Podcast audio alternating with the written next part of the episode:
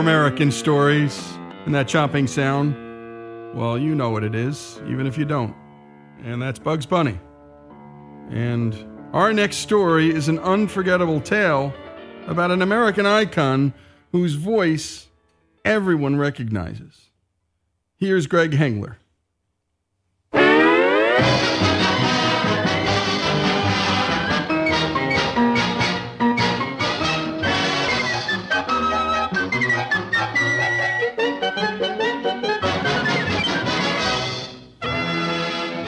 If you added up all the hours from your childhood, chances are the voice of Mel Blanc made up the majority of dialogue spoken to you. Bugs Bunny, Daffy Duck, Porky Pig, Tweety, Sylvester, Yosemite Sam, Foghorn Leghorn, Marvin the Martian, Pepe Le Pew, Speedy Gonzales, Wile E. Coyote, Roadrunner, Elmer Fudd, Barney Rubble, Tom and Jerry, Woody Woodpecker, and the Tasmanian Devil, to name just a few of Blanc's voice contributions. This man embodied a sense of innocence and good nature and was so adored and respected that all who knew him had something to say about him. For the sake of time, I won't be introducing all those who contributed to this story. They are fellow animators, inkers, and painters from Warner Brothers, Disney, and Hanna-Barbera, animation and film historians, directors, voice artists like Hank Azaria from The Simpsons, Mel's former agents, film critics, his son Noel, and friends such as Kirk Douglas. Without any further ado, let's jump right into the story of Mel Blanc, the man of a thousand voices. Allow me to introduce myself. Mel Blanc. What an amazing guy. What's up, Doc? Oh, goody! You can't look at the Warner Brothers characters without hearing his sound, his voice. Lunch! There's such a delight to the sound of his voice in every character he did. What'd I say? What'd I say? Think about it today that everybody imitates these characters. He created them. Uh, gosh, what a crazy, uh, screwy duck. That, my little cherub, is strictly a matter of opinion. Mel was so unique at what he did. Mel had the range that everyone wishes for.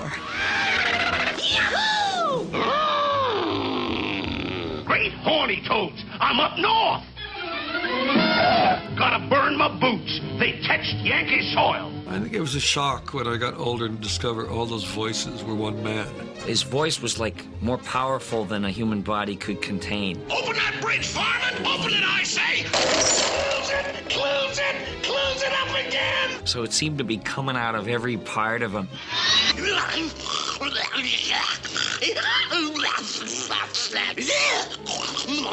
Mel Blanc had this phenomenal voice box. Uh, is the only way I can explain it. He just did all kinds of things that were uh, just amazing.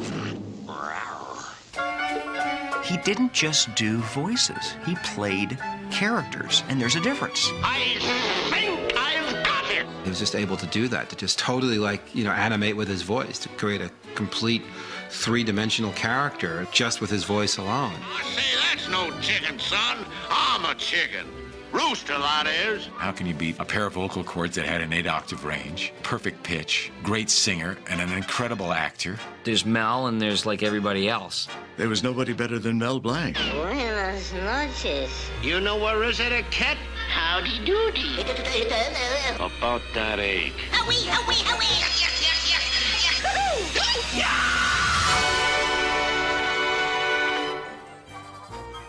Melvin Jerome Blank was born the youngest of two children on May 30th, 1908, in San Francisco, to Russian Jewish parents, Frederick and Eva. After leaving New York to seek his fortune prospecting for gold in the Klondike region of the Alaskan Yukon, his father eventually settled the family down in Portland, Oregon. As a young boy growing up in the melting pot of the American West, Mel Blanc would forever be affected by the medley of foreign accents and the way voices define personalities. My dad was always interested in voices and in music and in singing and in entertaining. He started to entertain in grammar school. From around about the age of 10, Mel Blanc was um, very interested in dialects, Yiddish dialects, and Chinese and Japanese dialects, Russian. The school would have an assembly, the grammar school. I would entertain the kids with a dialect story or one of the different a different dialect each time, and uh, the kids loved it, and they got such a big kick out of it.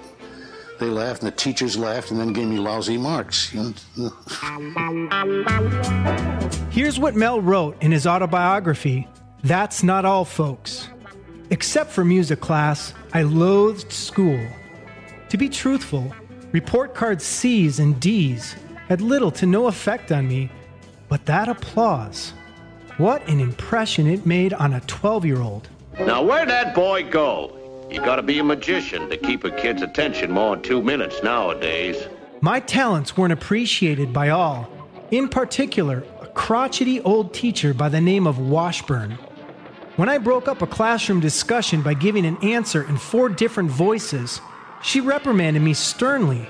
Too sternly, if you ask me. "Shut up! You'll never amount to anything, she said scornfully. You're just like your last name, blank. Her stinging insult so shamed me that when I was 16, I started spelling my surname with a C, B L A N C, instead of a K. Later, as an adult, I changed it legally. I often wondered if Mrs. Washburn associated Mel Blanc with the young student she had ridiculed so many years before. He dropped out of high school in about the ninth grade. I used to say I got lousy grades, but uh, I, I developed some great voices because of the echo in the school in the hallways. He started leading orchestras. He was an orchestra conductor, and the orchestras moved all around the Oregon area and the Washington area, and Northern California area. In between when he was conducting the music, he would do shtick. He'd do different voices and different comedy routines. Mel was the youngest orchestra leader in the country at that time, at 17. And when we come back, more on the life of Mel Blanc. And by the way, if you're a teacher, if you're an adult, think about how you're talking to kids. More on this remarkable American story here on Our American Stories.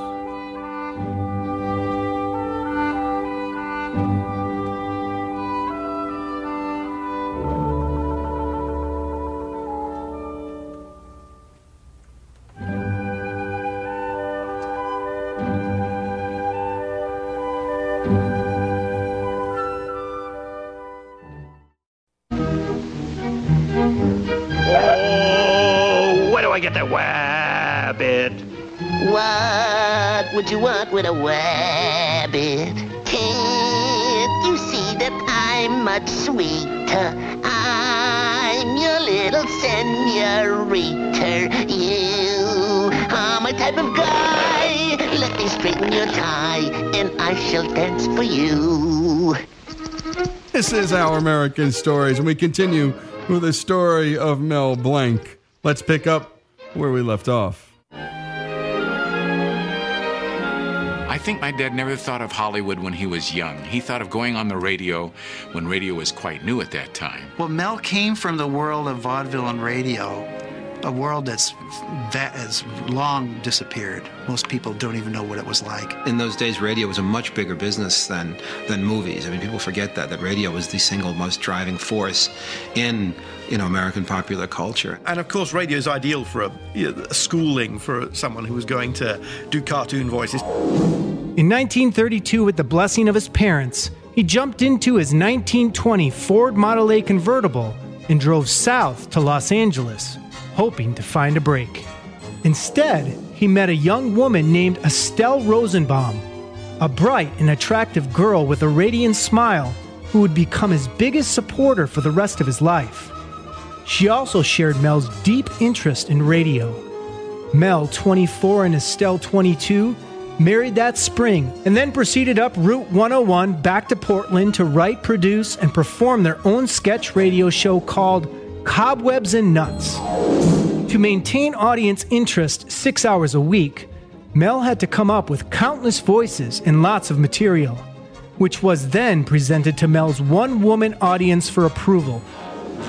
My dad played a hundred different male characters. My mother played all the different female characters. And uh, they had a great time, although they were only paid $15 a week to write it, produce it, and voice it.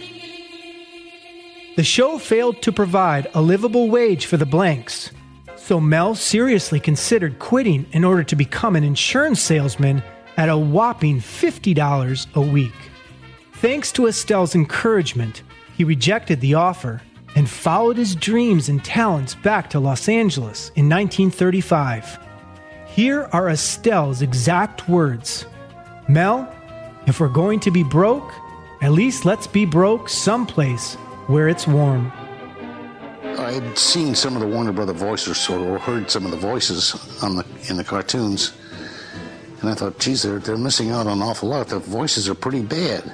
Usually Norman Spencer was there to greet him. I said, I'd like to audition for you and show you what I can do. He says, I'm sorry, we've got all the voices we need. I said, but Mr. Schlesinger said that you were the one. He says, no, I'm sorry. Well, I was as stubborn as he was, and I went back in two weeks and I said, look, won't you just listen to me? He says, I told you we have all the voices we need. So I was still as stubborn as him, and I went to him every two weeks asking him to please listen to me. And he says, I told you a hundred times I've got all the voices we need. So he kept knocking on the door for two years. Finally, in March of 1937, Mel's perseverance paid off. It was probably the week before Christmas.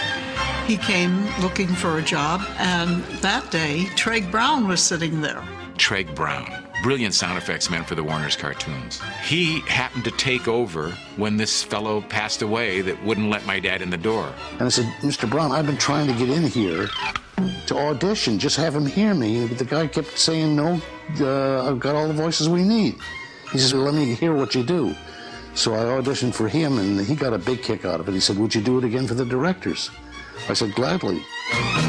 Warner Brothers decided to give Mel a shot in a supporting role for Picador Porky, a new cartoon animated by a 25 year old lanky kid named Chuck Jones, featuring the studio's latest character, Porky Pig.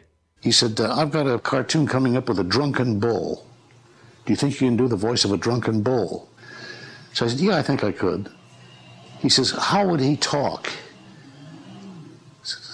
Hear, hear it talk like it was a little, little, and we were looking for the, looking, looking for, for the sour mash. He says, great, great. He says, what are you doing next Tuesday? I wasn't doing a damn thing. I said, I think I can make it.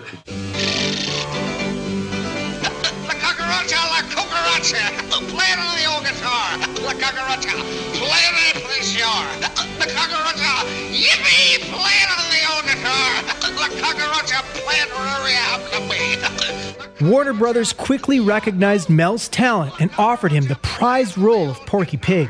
He says he's a timid little character. I told him, well, I want to be real authentic about it. So I went out to a pig farm and wallowed around with the pigs for a couple of weeks.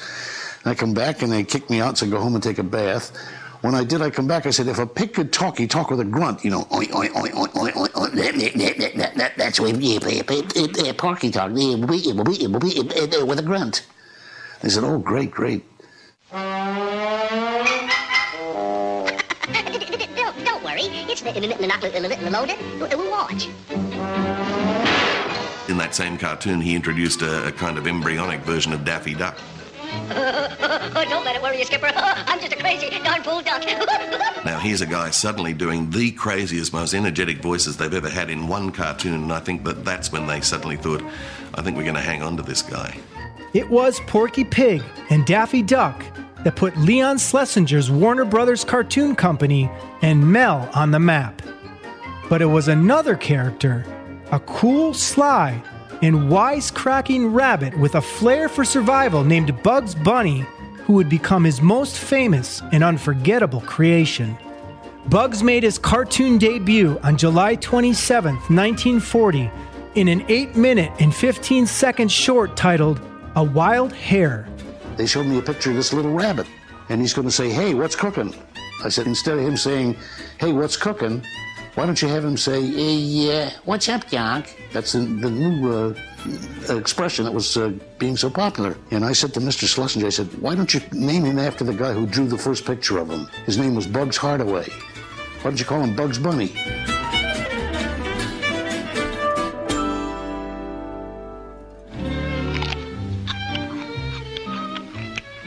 What's up, Doc? It's a wabbit down there, and I'm trying to catch him. Well, they told me that Bugs was a tough little stinker, and I thought, what kind of a voice can I give him? The tough character, maybe Brooklyn or the Bronx. So uh, I put the two of them together, Doc, and that's how Bugs Bunny came out. Pardon me, but you know, you look just like a wabbit. Uh, come here.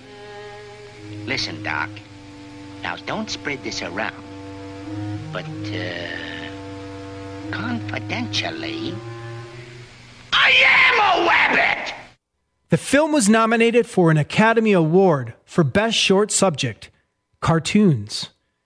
Over the next 20 years, Mel would give life to nearly the entire cast of Looney Tunes characters.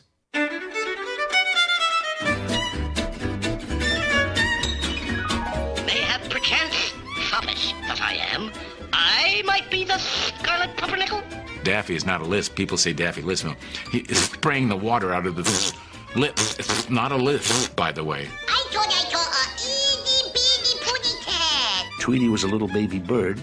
So I gave him a little tiny baby voice. Ooh, I thought I saw a putty cat. And Sylvester was a big sloppy cat, so I gave him a big sloppy voice. Suffering suckassass. Speedy Gonzales was a little tiny mouse, Gracias, and he had to talk fast because his name was Speedy. So I gave him a very fast little voice like this. Uh, my name is Speedy Gonzales. I think this is where McCann give me to the mouse, I think. See, he talks so fast you can hardly understand what he says, I think. Just to think, Radiant Flower, you do not have to come with me to the Casbah. We are already here. He chased the pussycat and catch them and kiss them. I gave him more or less of a French voice, like so. Voila. And uh, I said only French words wrong, you know. Now, all of you skunks, clear out of here! Yosemite Sam, they showed me he was a little cowboy, and he was only two feet tall with long red hair and had to be recognized, so I had to give him a, a recognizable voice. So I gave a real loud voice, like so. My name's Yosemite Sam.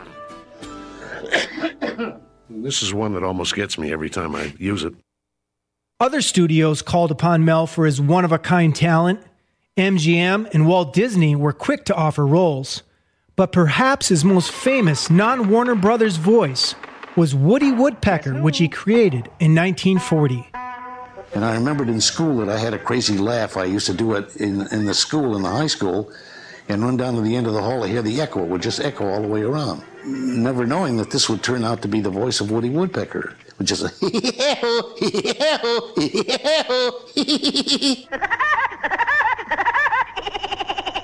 just added that little pecking at the end. And when we come back, more on the life of Mel Blanc. And he was so lucky. I mean, he had a wife, Estelle, who said, if we're going to be broke, let's at least be broke someplace where we're going to be warm.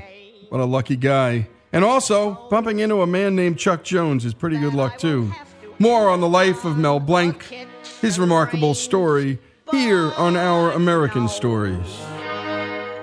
Duck hunting's all the rage and they won't let me be. And I'm so full of bullets, I'm lit up like a Christmas tree.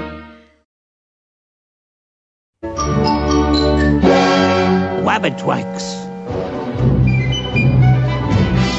Kill the wabbit, kill the wabbit, kill the wabbit. And you just can't help but smile. And we return to the story of Mel Blanc, and we're about to pick up where we just left off. But of all the characters Mel created, Bugs remained the fan favorite, and it's easy to see why. Arriving on the screen shortly before the bombing of Pearl Harbor, Bugs became a symbol of American strength in the face of the enemy. The quintessential Yank. The tall man with the high hat will be coming down your way. Get your savings out when you hear him shout, any bonds today. Come on and get him, folks. Come on, skip right up and get him. because of what was happening in Europe and, and, and the sneak attack on Pearl Harbor. Audiences just found his sassy control of the situation just so heroic. Coolness in the face of danger. Hey, what's up, Doc? What's up, Doc? Listen, stranger. This town ain't big enough for the two of us. It ain't. The Blanks gave birth to their only child on October 19th, 1938, a son named Noel. This stretched the Blank household budget to the breaking point. At his wife's urging, Mel decided to ask for a salary increase from the tight fisted, savvy head of Warner Brothers cartoons, Leon Schlesinger. Hello, Porky. Come on in. Uh, hello, Mr. S- S- S- Hello, Leon. Well, Porky, what's on your mind? What can I do for you? What Schlesinger offered Mel was unprecedented for any voice actor to date. Sole screen credit on every cartoon produced by the studio. Yeah, thanks. When his voice characterization by Mel Blanc went up on screen in the early 40s, it's the same time that the radio people started utilizing his name in the credits.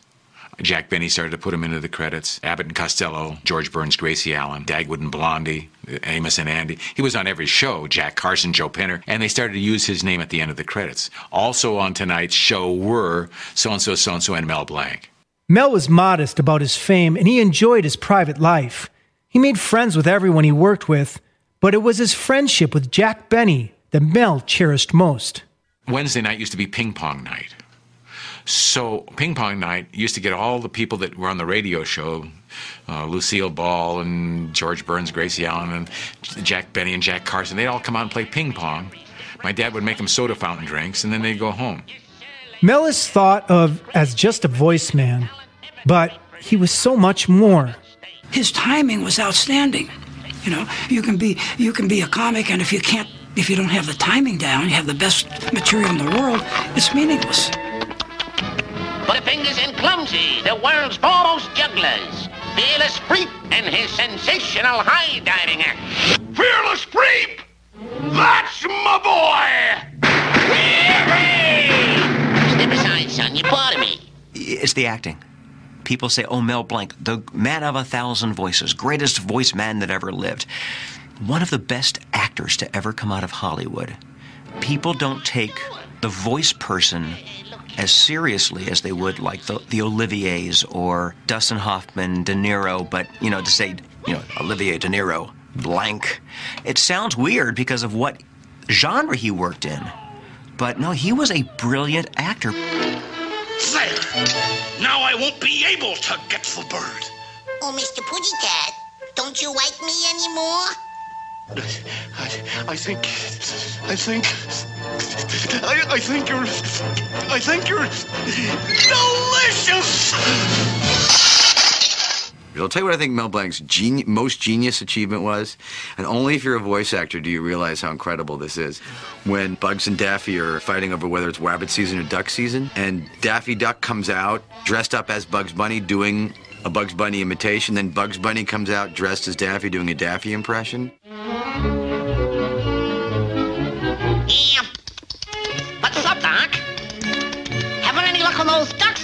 It's duck season, you know.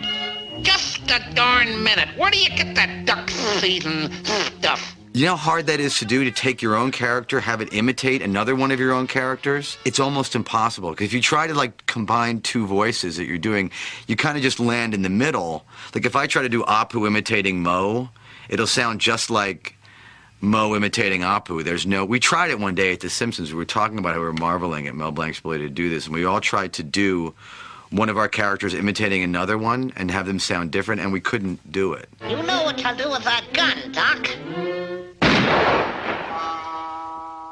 I'd say, you know, Dad, you're an incredible actor. I said, here's a picture signed by Bud Abbott and Lou Costello. Says to the greatest actor I know, Mel Blanc. I said, Jack Benny used to call you a great actor. Did you know you were a great actor? He says, No, no, I'm not really. I'm a voice person. But he didn't realize that was acting. He never took an acting lesson.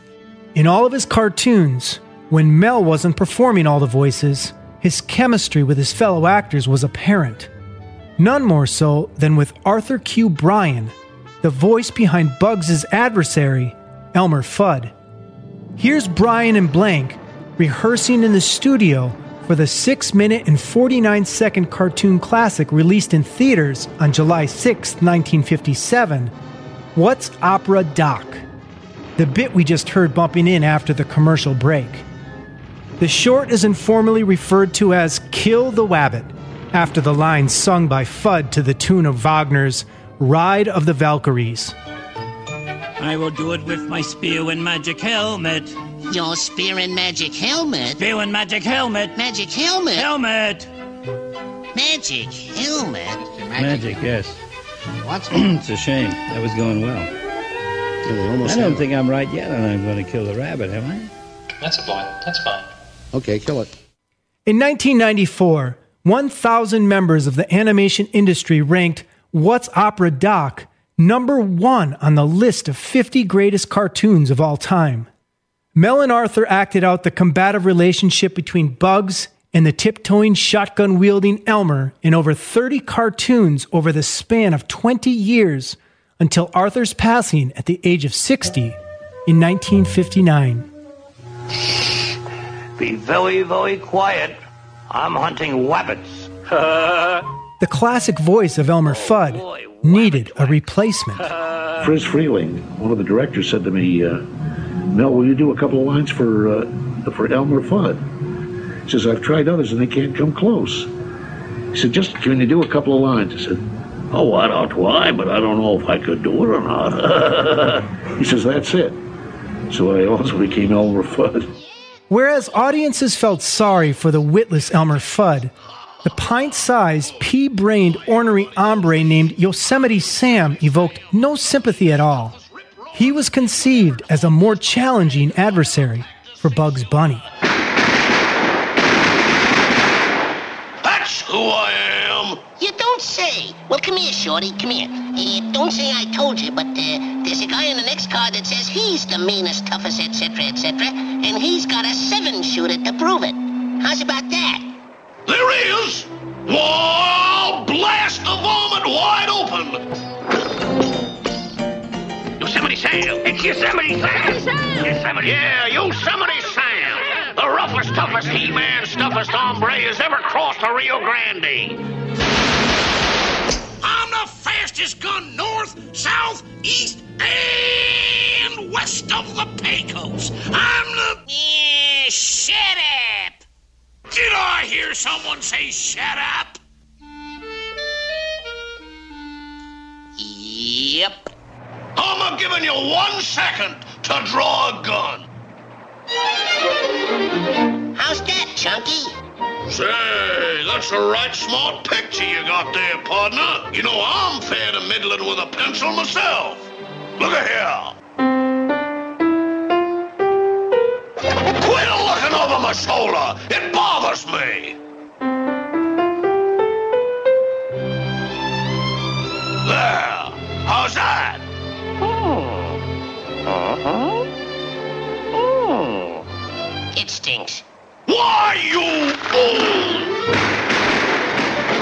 By the late 1950s, Mel was on top of the world.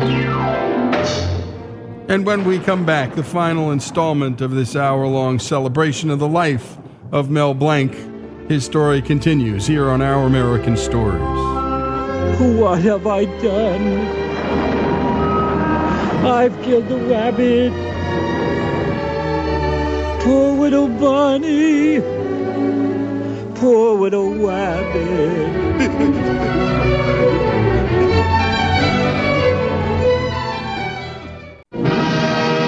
How do? Welcome to my shop. Let me cut your mop. Let me save your crop. Daintily, daintily. Hey, you. Don't look so perplexed. Why must you be vexed? Can't you see you're next? Yes, you're next. You're so next. How about a nice close shave? Teach your whiskers to behave. Lots of lather, lots of soap. Please hold still, don't be a dope. Now we're ready for the scraping. There's no use to try escaping. Yell and scream and rant and rave. It's no use, you need a shave. Ooh, ouch, ouch, ooh, ouch, ooh, ooh, ouch. you're nice and clean. Although your face looks like it might have gone through a machine. And this is Our American Stories, the last part of this terrific story about the one, the only Mel Blanc. Although he never personally won an Academy Award, his voice earned Warner Brothers five Oscars. Then, on the night of January 24th, 1961, this happened. My mom called me. I was with friends. She says, Dad didn't show up at the recording session. She says, Wait a minute. The other phone is ringing. We had two lines. It was UCLA Hospital saying that he had been involved in a head on collision on Dead Man's Curve right above UCLA, and they had taken him to UCLA after they had, cut to, they had to use a cutting torch to get him out of the Aston Martin. It happened that a kid driving a, a 98 Oldsmobile, a great big car, ran into a small Aston Martin sports car, and it just folded up. They didn't expect him to live for the first 12, 13 days. I went to see him, and it was really. Um, I, I, was shocked because he was wired up with all kinds of gadgets to keep him together. Noel told me that almost every bone in his body was broken. He was unconscious for a long time. Finally, a doctor got an idea because my dad had a television in his room and it was playing Bugs Bunny cartoons. So the doctor went over to the bed and clapped his hands and said, Bugs, can you hear me? Bugs, can you hear me? My dad goes, What's up, Doc? The first words that he uttered were of Bugs. Then he says, Porky, can you hear me? And he would answer me, I can, yeah, I can, I can, I can hear you. So he brought him around doing the characters' voices before my dad was fully awake as, as himself. Blanc continued working for Warner Brothers, but also began providing voices for television cartoons produced by Hanna-Barbera. His most famous role during this time was Barney Rubble from the Flintstones. Oh boy, wait till Fred sees my new bowling ball. It'll bring my score up to at least a hundred. And of course, he was Mr. Spacely in the Jetsons. Send up Jetson, Miss Gamma. Yes, sir. Ready, Mr. Jetson? Right. Well, good luck.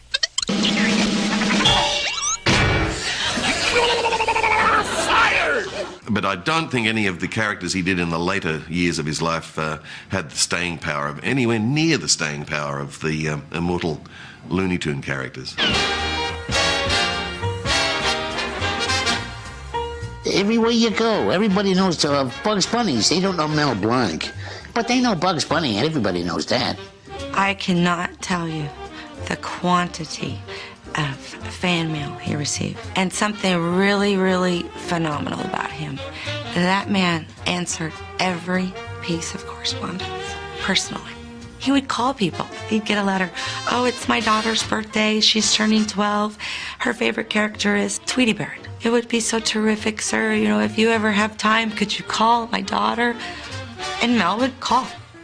These people from all over the world and literally wish them happy birthday or happy anniversary or whatever the, the, the, celebration was. When he lived in Playa del Rey or Pacific Palisades, kids would come over every day and say, Mel, can we have your autograph? Do some voices. And we'd have kids at the door, I mean, literally every day. Halloween, we'd have 1,500 to 2,000 kids. And he'd give out signed little autographs and candy. The kids would always go to Mel and Estelle's house because they never knew who was going to answer the door. You know, Bugs or Porky or Peppy or Daffy or Wiley or Roadrunner. You never know. So it was ah, it was great to watch that. It was really really wonderful. Here's legend of Hollywood's golden age, Kirk Douglas. The longer I'm in this business, the more I feel that we we really are very lucky people. Because in a strange way we attain immortality. And if you judge immortality by the pleasure that you've given to others, I would certainly say that Mel Blanc is one of the greatest of the immortals.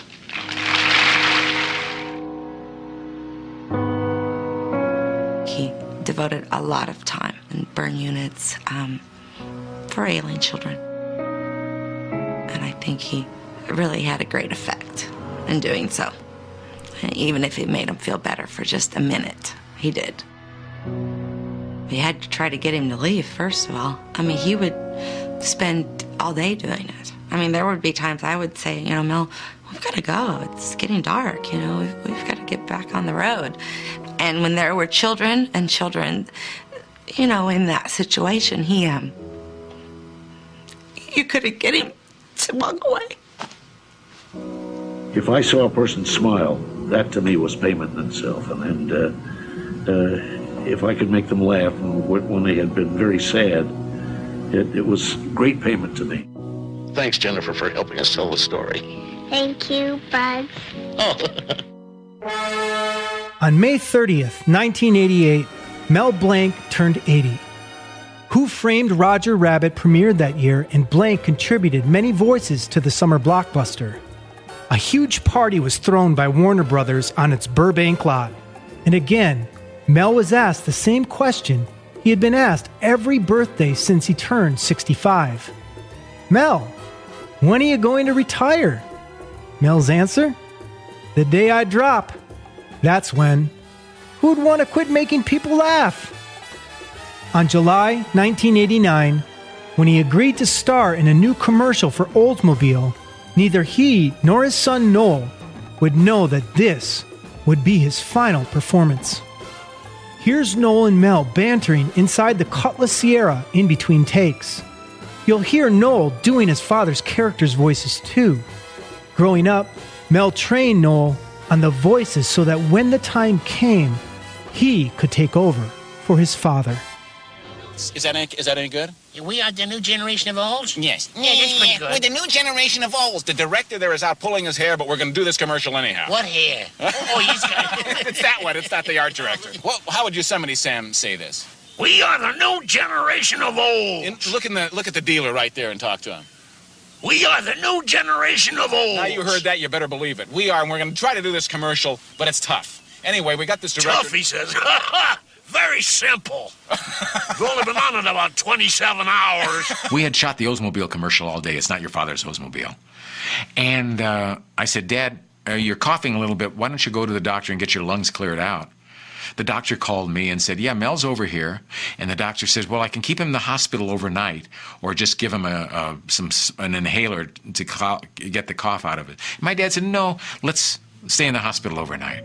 It was a mistake, of course. He fell out of bed. They forgot to put the bed rails up. He broke his femur, got fat emboli into the brain, and was basically gone in 48 hours. He was still at the height of his career. He could still do all the voices that he could before, and he was still really terrific. Mel Blanc lays to rest in the Hollywood Forever Cemetery.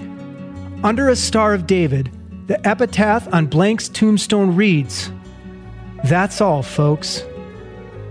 Mel Blanc has a star on the Hollywood Walk of Fame at 6385 Hollywood Boulevard. He is the only person to have himself and two of his characters on the Walk of Fame, with both Bugs Bunny and Woody Woodpecker receiving a star. The only others to have received this honor are Walt Disney as both himself and Mickey Mouse, Jim Henson as both himself and Kermit the Frog, and Mike Myers as both himself and Shrek. Mel Blanc is one of the pillars of entertainment, an actor whose talents can still be marveled at today. My dad's legacy is laughter. He wanted to make people feel good and laugh out loud. The thing I miss most about my dad is my dad and his personality, being the great father, listening to me, never doubting me, asking good questions, being great to my mom. The, fact that he was such a, a marvelous human being, not only to the world, but to his family, that's what I remember most. I can turn his voice on anytime and see one of the cartoons. So I can really bring him back to life at any time I want to. I hear his voice every day. I'm Greg Hengler, and this is Our American Stories. And That's all, folks.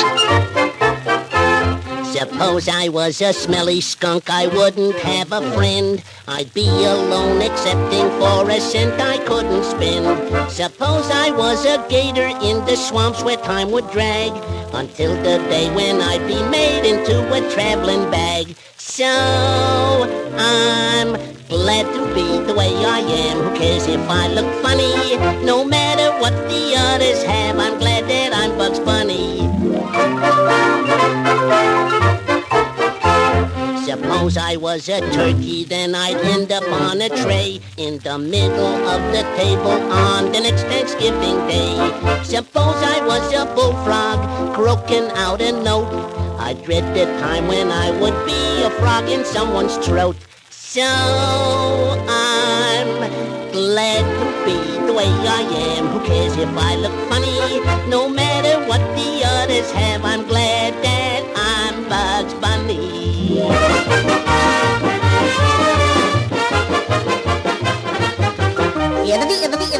That's all, folks.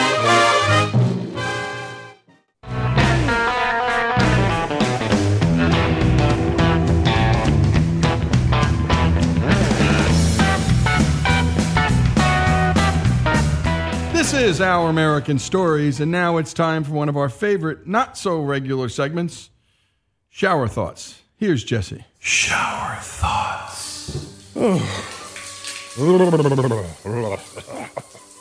oh, oh. Ooh, turn the fan on. A bachelor party is a lot more appropriate after a divorce than before a wedding.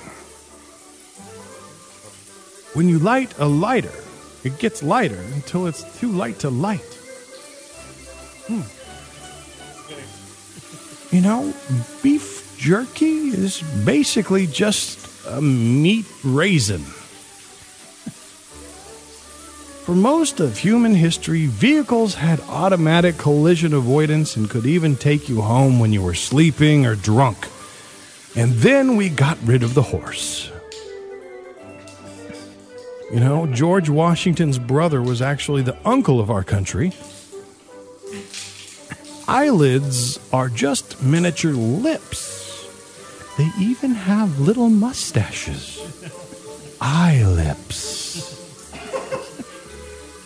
The salad dressing industry is 100% dedicated to covering up the flavor of salad. If you're feeling bad about yourself, just think that the world is full of losers, and your addition won't do any harm. By only killing bugs that come into the open in your house, humans are effectively creating generations of bugs that are increasingly better at hiding. Whoever discovered milk must have had some explaining to do. Synonym and homonym are antonyms. Synonym and antonym are antonyms. But antonym and homonym are not synonyms. Shower thoughts. And from the sublime to one of our favorite regular segments that combine our love of music with our love of history. This week in music history. 1958, 6:35 a.m. Elvis Presley reports to the Memphis Draft Board. From there, he and 12 other recruits were taken by bus to Kennedy Veterans Memorial Hospital, where the singer was assigned an Army serial number 533-10761. Give us a room with a view of the beautiful Rhine. Despite being offered the chance to enlist in special services to entertain the troops and live in priority housing, Presley decides to serve as a regular soldier. Give me a muddy old creek in Texas any old time. This earned him the respect of many of his fellow soldiers and people back home who had previously viewed him in a negative light. From my GI head to the heels of my GI shoe. And if I don't go stateside soon, I'm gonna blow my fuse.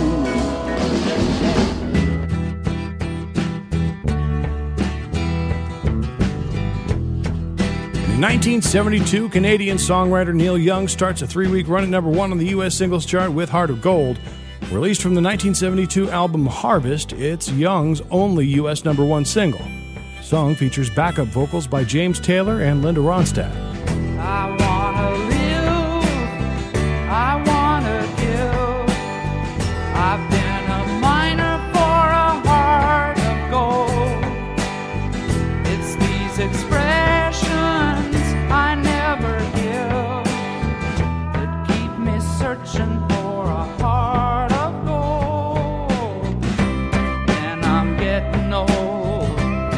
And in 1989, this week in music history, a radio station in California arranged to have all of its Cat Stevens records destroyed by having a steamroller run over them in the parking lot. It's all done in protest of the singer's support of Ayatollah Khomeini's fatwa against author Salman Rushdie over his book, The Satanic Verses. And in 1973, during a Lou Reed show in Buffalo, New York, a fan jumped on the stage and bit Lou Reed on the butt. Holly came from Miami, FLA. Hitchhiked her way across USA. Plucked her eyebrows on the way, shaved her legs, and then he was a she. She says, Hey babe, take a walk on the wild side. Said, Hey honey, take a walk on the wild side. And in 2017, Chuck Berry died at age 90. The American guitarist, singer, songwriter was one of the pioneers of rock and roll music with songs like Maybelline, Roll Over Beethoven, and Johnny B. Goode. He refined and developed rhythm and blues into the major elements that make rock and roll what it is today.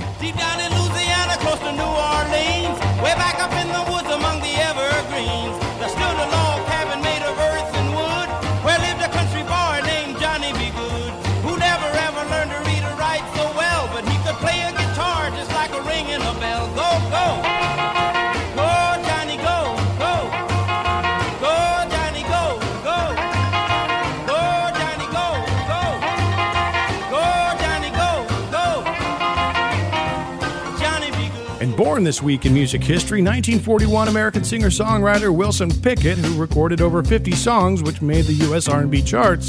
Mustang Sally.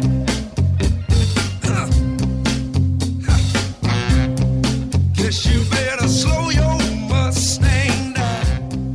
Among his best-known hits are "In the Midnight Hour," which he co-wrote, "Land of a Thousand Dances," and "Mustang Sally." Pickett died of a heart attack in January of 06 at age 64.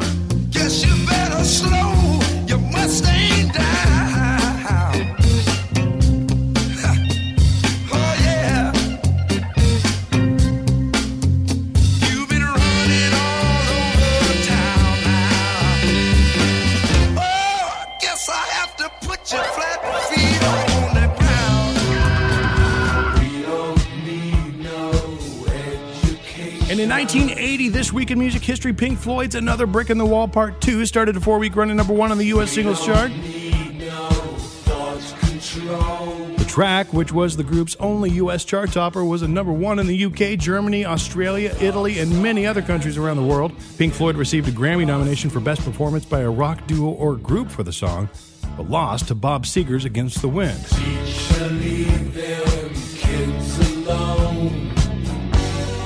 Be sure to hear the master recordings and the story of this song at ouramericannetwork.org.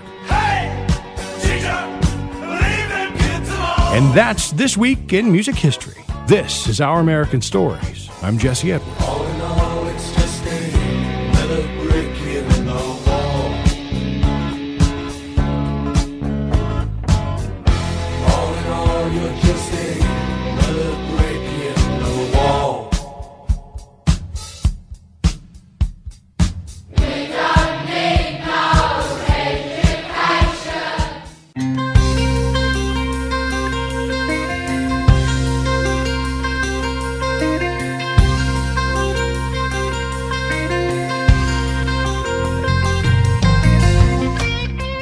Is Lee Habeeb, and this is Our American Stories, and we love to talk about everything here on this show.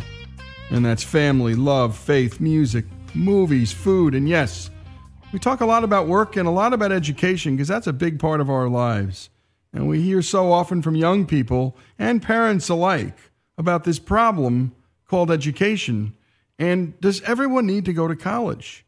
And in this 21st century, there are so many good jobs chasing not nearly enough qualified applicants. and what to do about it. What to do about it.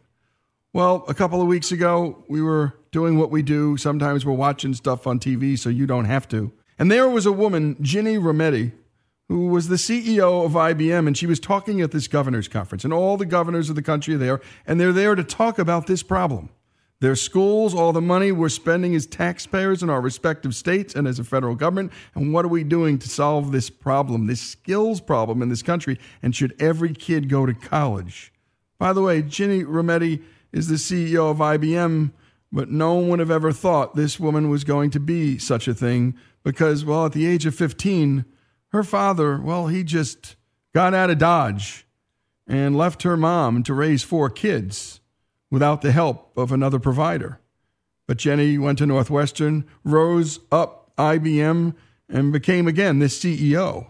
And here she is defining the problem to this audience again of governors of all 50 states. This is not a world where everybody has to be a data scientist. If we paint a vision that the only people with good jobs are everyone with a four year college degree or a PhD, I think that that is not what this world can do. It is going to create a division that is even larger in this country between the haves and the have nots. You cannot, there must be good paying jobs. And I think it's quite possible. We played around with a term called new collar, which said we can see it. It's not a four year degree. Think of it as with less than a four year degree, maybe you want to call it a six year high school, you can get a very good, productive job in the data economy in many, many different fields. So we set out on this. It's now been six years that we started down this path. Coined it new collar, so not blue collar, not white collar. Tried to have no stereotype that would be a negative stereotype with this. But the problem for students and companies alike is that very few schools or other institutions are preparing young people for these new collar jobs. So IBM decided to take action with their own Pathways in Technology program to reinvent education. It is a public private partnership that spans grades 9 to 14, combining high school, college, and a career. We will now be up to 120. Texas is going to do another 20, seven states. Uh, as, as the full pipeline of every grade is full, we'll be at more than 60,000 kids. And the idea is 120 schools, a very simple formula. And I already know it's working because I've hired a bunch of them already. They're coming out the other end. I've been at it now long enough, so I got proof. Um, the idea is simple. Take a four-year high school with a joint community college. You offer the kids the chance to get their high school degree and their associate degree at the same time we as industry, public-private partnership, offer mentorship, electronic mentorship for the kids, and a chance at a job. Now, the curriculum, it is not like a trade school. These kids are getting a good broad education, but it is more practical education that can be hired. And so the kids now are graduating and making double the median income uh, whether it's not just cybersecurity jobs, it's not just direct IT jobs, it's digital designers, and we've got oh boy, now it's up to 400 other companies across the country helping us with taking on and giving the kids the mentorships and the internships. They even get internships during paid internships, no less, uh, during this. And so, to me, that's one way for the youth. I think it's a public-private partnership. I need the employees. Everybody I know needs the employees. I mean, the gap of jobs in this country is still millions. I just look at cybersecurity, it's going to be millions again to go forward. And even with now the Jobs Act, we can bring in back all the jobs. We don't have to train people. So to me, this is a really big deal. And when you look at the um, graduation rates out of community college, we're 400 times better than the average community college graduation rate. 85% of the kids are either graduating with their associate degree or going on to college. We started with the most underserved kids. 70% qualify for free lunch or lunch assistance, if, if that's maybe kind of a, a guide for underserved. And they're coming out now. So it's really something that I am so, uh, you can tell, I hope, so passionate about that, and I do believe it's a responsibility. I mean, we create this. It's our responsibility to work public-private partnership, and and there is no one better to sponsor it. There is no one who else can other than a governor. And by the way, that's the sound of big bad business, folks. reaching out, speaking out, putting their capital on the line and saying, please help us, educators, families, America. We want to fill these jobs, and we're here to help with the training with, as she said before, electronic mentorship. We can pipe in a lot of learning from people who are on the job who are willing to give some of their time to teach. It's like apprenticeship via the internet. We know this is possible, right? Well, I never saw a set of governors so excited to talk at one of these governors' conferences because this was real life solutions without a burden on the taxpayers, folks. Here's Governor John Hickenlooper of Colorado. When one of the IBM executives came and pitched me on PTech, which was in 2012, in, in Pathways of Technologies, we call it PTech. It's PTech, yeah. Um, but anyway, I love that IBM gave this guy leeway on IBM time to go out and go out to other states. First they did New York and then showed it could work and then said, all right, here's, we'll, we'll set up for you. You guys are going to have to engage it. So we have it in three, three school districts now. And the thing that's amazing, so it's in one of our school districts is in St. Vrain Valley School Districts. And uh, they're up there, they're in their second year there. They're our third school district, but they have a little over 100 kids. 70% come from low impact, low income Hispanic households. Uh, almost everyone will be the first generation, first in their generation to go to college. So that ability to provide technology pathways to everybody is really astounding. I just want to make sure that you got recognized for, for that leadership. Well, thank you for your leadership on it too. So seriously. 100 kids' lives changed forever. And again, 70% of those kids in that one school district in Colorado, 70% low income households. Next up, Governor Larry Hogan of Maryland. we started this in Baltimore City. We found out what you were doing from New York, and uh, we said we've got to get this in our state. And we took on. We started with two schools, two of the most challenged schools in Baltimore City, and teamed up with Baltimore City Community College. I was just there a couple of days ago visiting with the teachers and the, with the kids and the students, and I can tell you we're trying to expand this all over the state. It number one, we you know we're the cyber capital of America. We house NSA and NIST and the Cyber Center of Excellence. We have 17 universities that are cyber uh, related, 12,000 IT companies, uh, and so we have a huge need for people with technical skills, and we're doing that all over at every level. That's not just what this is about. Getting kids into um, learning technology. To see the faces of these kids who are literally their parents are crying because of the opportunity. They're kids that might not have ever had any opportunity or any hope for a better future that have mentors and paid summer internships and they're learning and they're excited and they see a future because of this and they're first in line for jobs at IBM or one of the other companies that sponsor. It's just an incredible program. So I know six of my colleagues are already doing it. Um, I just want to thank IBM for the innovation and encourage all of you to uh, take a serious look. It's a wonderful program. Thank you. It's a, it's a funny thing, you know, the uh, all of the uh, education, and because part of what we also do, the kids learn, you know, how do you eat a business meal? What's the appropriate way to dress? How do you go to? I mean, there are many things you teach beyond just the content, as you saw, right? But boy, do those! I've never met a parent that didn't want a better life for their child, right? And never, no, it doesn't matter. Yep, so true. And finally, Ginny suggested that we seriously consider how schooling fits into our lives. Is it really something that we can do in one big chunk? I think you need to rethink the education model. We are now going to be in a lifelong learning model. That is a different world because this won't be the last time. And so, where we used to think you could finish at grade 12, maybe go on through university, you're done and the rest takes care of itself. I don't know. To me, I've given a lot of thought about does this mean a new, a new sort of continuous training model that gets put in? Does education really change in every state? Somebody's going to have to start to tackle that. It's not that I'm looking for incentives. That's I don't need them in a in a company of our size, but the small medium businesses, this constant retraining that's going to go on, I think is going to be a fact of life. We're going to focus on. And it is. And you know, you're thinking about $100,000 between the ages of 18 and 22. Well, maybe that needs to go into an education savings account for the rest of your life. For the rest of your life. What was really beautiful about this event, folks, is you were hearing from Republican governors, Democrat governors. They weren't fighting, they weren't screaming, they weren't yelling at each other. By the way, that's why it's not on the news. But it's important to the families listening, and that's why we bring it to you. Good news out there pathways in technology. If it's not in your school district, ask your superintendent why and push and push. There's companies out there waiting to help. Ginny Rometty's story, let's face it, the American worker's story in the 21st century, and all of our family's story, here on Our American Stories.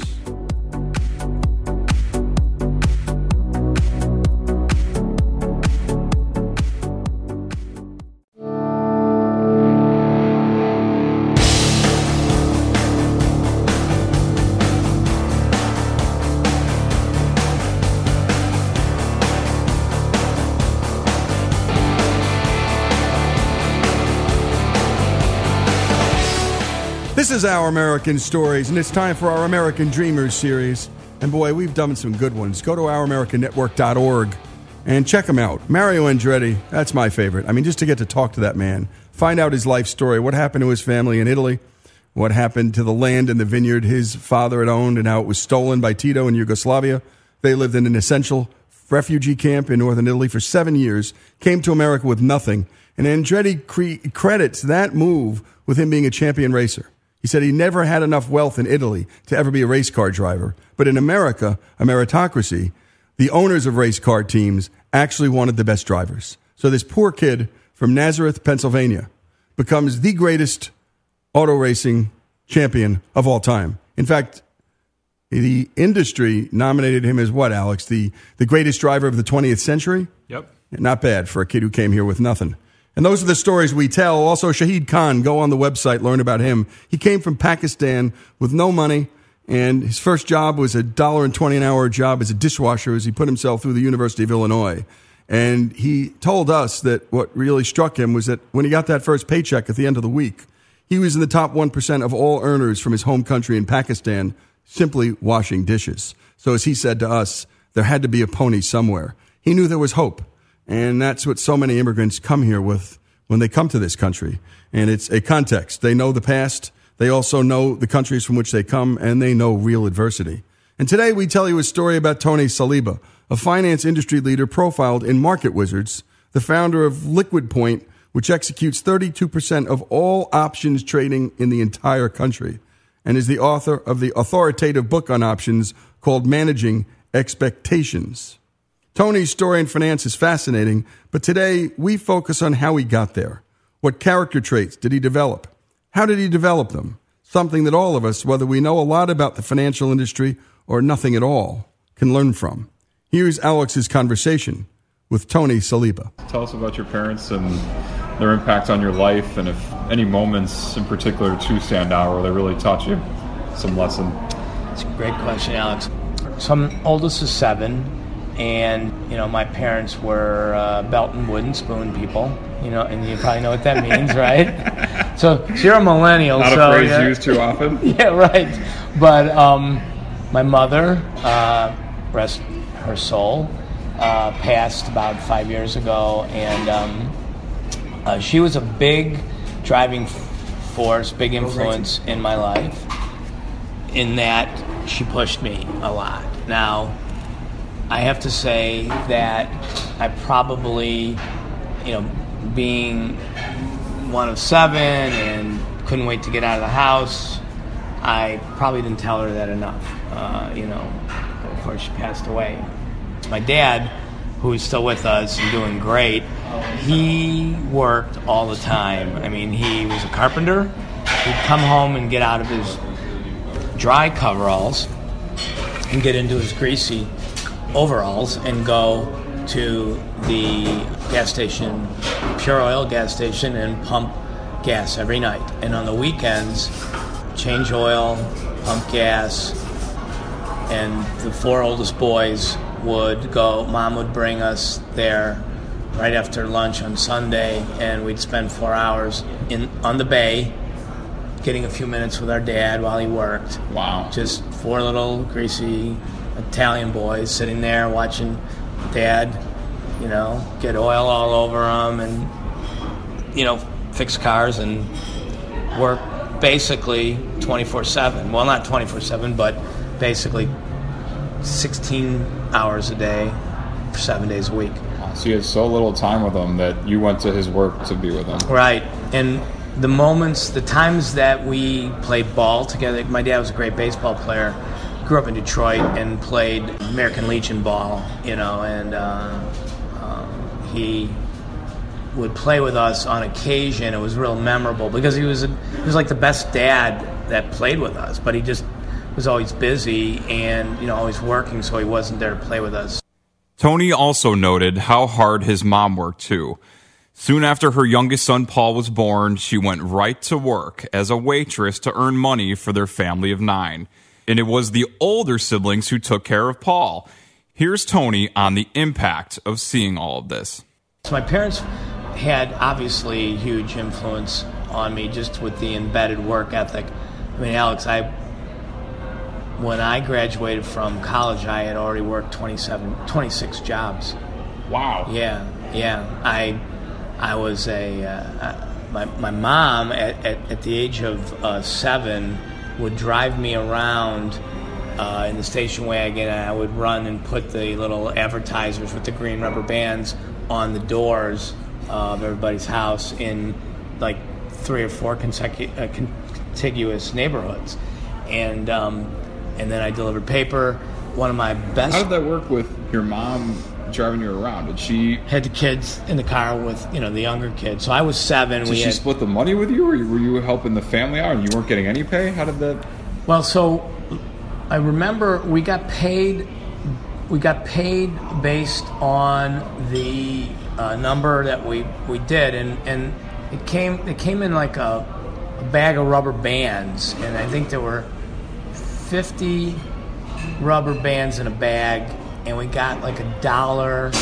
So we got like two cents for everyone we put on a doorknob, and we probably did, you know, maybe 500 of those in a two night period or something like that. And so what is, you know, what is it like ten dollars? $10, yeah. Ten dollars. And and um, my mom put whatever money I made in a savings account. Okay, so it wasn't about the money as much as it was about teaching me how to work and the value of work and the value of commerce. You're exchanging your time and your labor for some remuneration. It's one thing to make your kids work, as my dad did, you know, making me cut grass in you know fifth or sixth grade, and then caddy after that. But it's a whole nother thing to actually do it with your kid and then spend your own time. Yes. Tony's mom was something else, and her son went on to work without her. I worked in pharmacy. I worked in grocery store. I um, photographed weddings and sorority parties and fraternity parties in college. I delivered pizzas. I bartended. I I had a lot of different jobs. I mean, I, I obviously cut grass. I paved um, driveways. I, At how old? um, I did it in college. I think my freshman summer might have been my senior summer, my freshman summer. I caddied, and then you know nobody you know nobody wanted to have their driveways paved unless it was dry. Okay, so you know when it rained, I would go and solicit for the paving, and then as soon as it would dry, I would you know make a loop and come in A loop is caddy lingo for caddying a full 18 holes of golf, a so called loop around the golf course. you know, sometimes I make two loops and come in when the sun was going down and pave the thing. And I, I uh, you know, go out and buy a bucket of the tar or the, the sealant and um, or sealer and uh, mark up, you know, what that costs, some time for my labor, you know, so I had my equipment and made a business of it. I thought you were going to say you worked for some company. You fi- you figured it out. How I did you did- how do you learn how to? I, I actually hired a couple guys, some friends of mine, to come along and do it with me eventually, and uh, there was um, uh, three of us. And I can't say I was Tom Sawyer, uh, you know, uh, that uh, let them do the work and I got paid. I worked with them, but I did get a cut. You know, they got paid, and I got margin on on what they did. Well, how'd you learn how to do it? I guess I just figured it out. And there you have it, folks. And when we come back, More with Tony Saliba, and we keep hearing this recurrently from some of the most successful men and women in this country, starting with nothing, parents who taught them a work ethic, more old school than new, but a mixture of the two. When we come back, more with Tony Saliba, one of the titans in the business he's in, which has to do with options and trading. But this cuts across all industries. More Our American Stories, American Dreamers.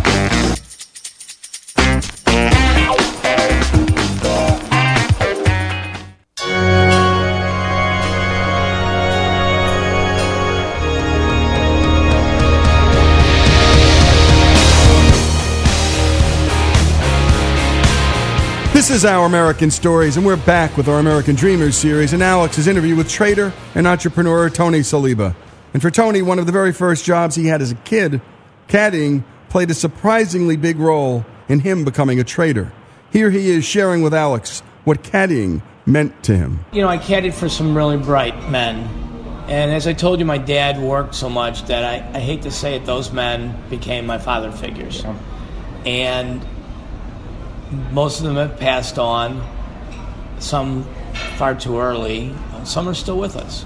In fact, one of the guys I caddied for was my first partner when I traded. And he didn't know anything about trading, but he did know about business. And when I was having a hard time, I steeled myself to turn myself around. I started getting my footing back, and this gentleman who I caddied for, who was my partner, whose name was Julian, called me up, and you know, it was big, tall, gruff guy. Well, I see you turned a count around, and I never wanted to talk to him because I started out poorly, and he he gave me a hard time. Started out poorly? Well, that's an understatement. Julian provided him $50,000 and Tony lost 35,000 of it in just 6 weeks. And then when I when I turned things around, he goes, "I see you turned the account around," and I said, "I, I did," and he said, uh, "Well, how'd you do it?" And I told him, and he said, "Well, any good banker knows that you know once you find a winning strategy, you increase the size of your loans." And I'm like, "Huh?" And he said, "You're trading one lots. It works. Go up to two lots." And you got a nickname, Mr. One Lot. Yeah, I did. Yeah, I did because of you know because of the way I traded, and so this gentleman, Julian, I made him a lot of money, and I wanted to go on my own.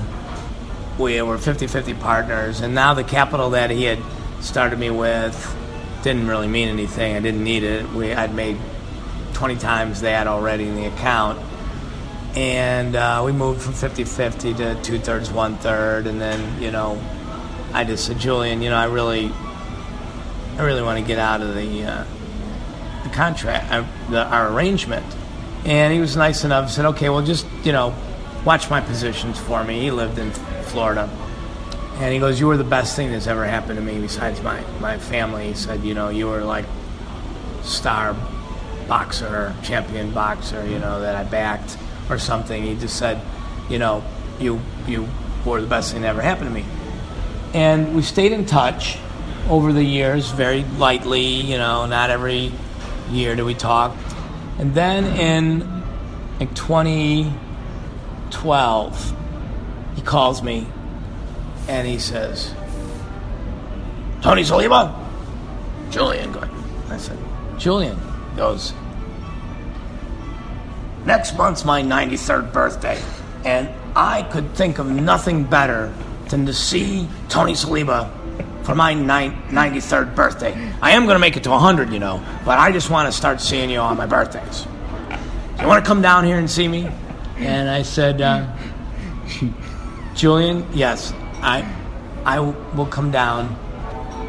So we go down there and we're gonna meet on you know got there friday night we're gonna meet on saturday like for brunch and he calls me and he says i gotta wave this off i gotta wave this off. Arlene isn't feeling well. Arlene arlene and his wife they've been married for you know like 70 years or something. Uh, so i you know can't can't have you come today maybe tomorrow. It's okay well we're you know we're, le- we're here all day sunday too i wanted to see him both days so i said okay no good. go back without seeing them. Alex and Arlene passed away within a week or two of that, and and Julian didn't make it three months after that. So I never got to see him again. And uh, you know, he was one of the guys I caddied for. Back to the point about instilling values. These guys that I caddied for, they they played for big money.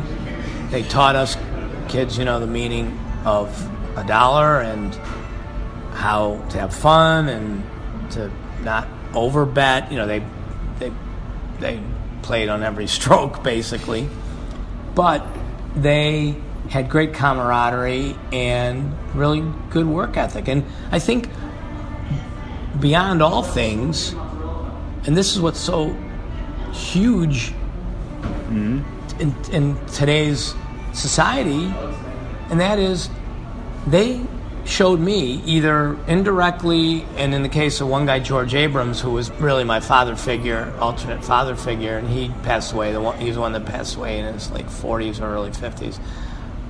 That I too could be like them. That a little kid mm. from the wrong side of the tracks who, you know, family went, you know, pretty much hand to mouth, carpenter's salary. My, I mean, I think my dad made like eighteen thousand dollars a year, had you know nine mouths to feed, and he they instilled in me that if you want it bad enough, you can have it too.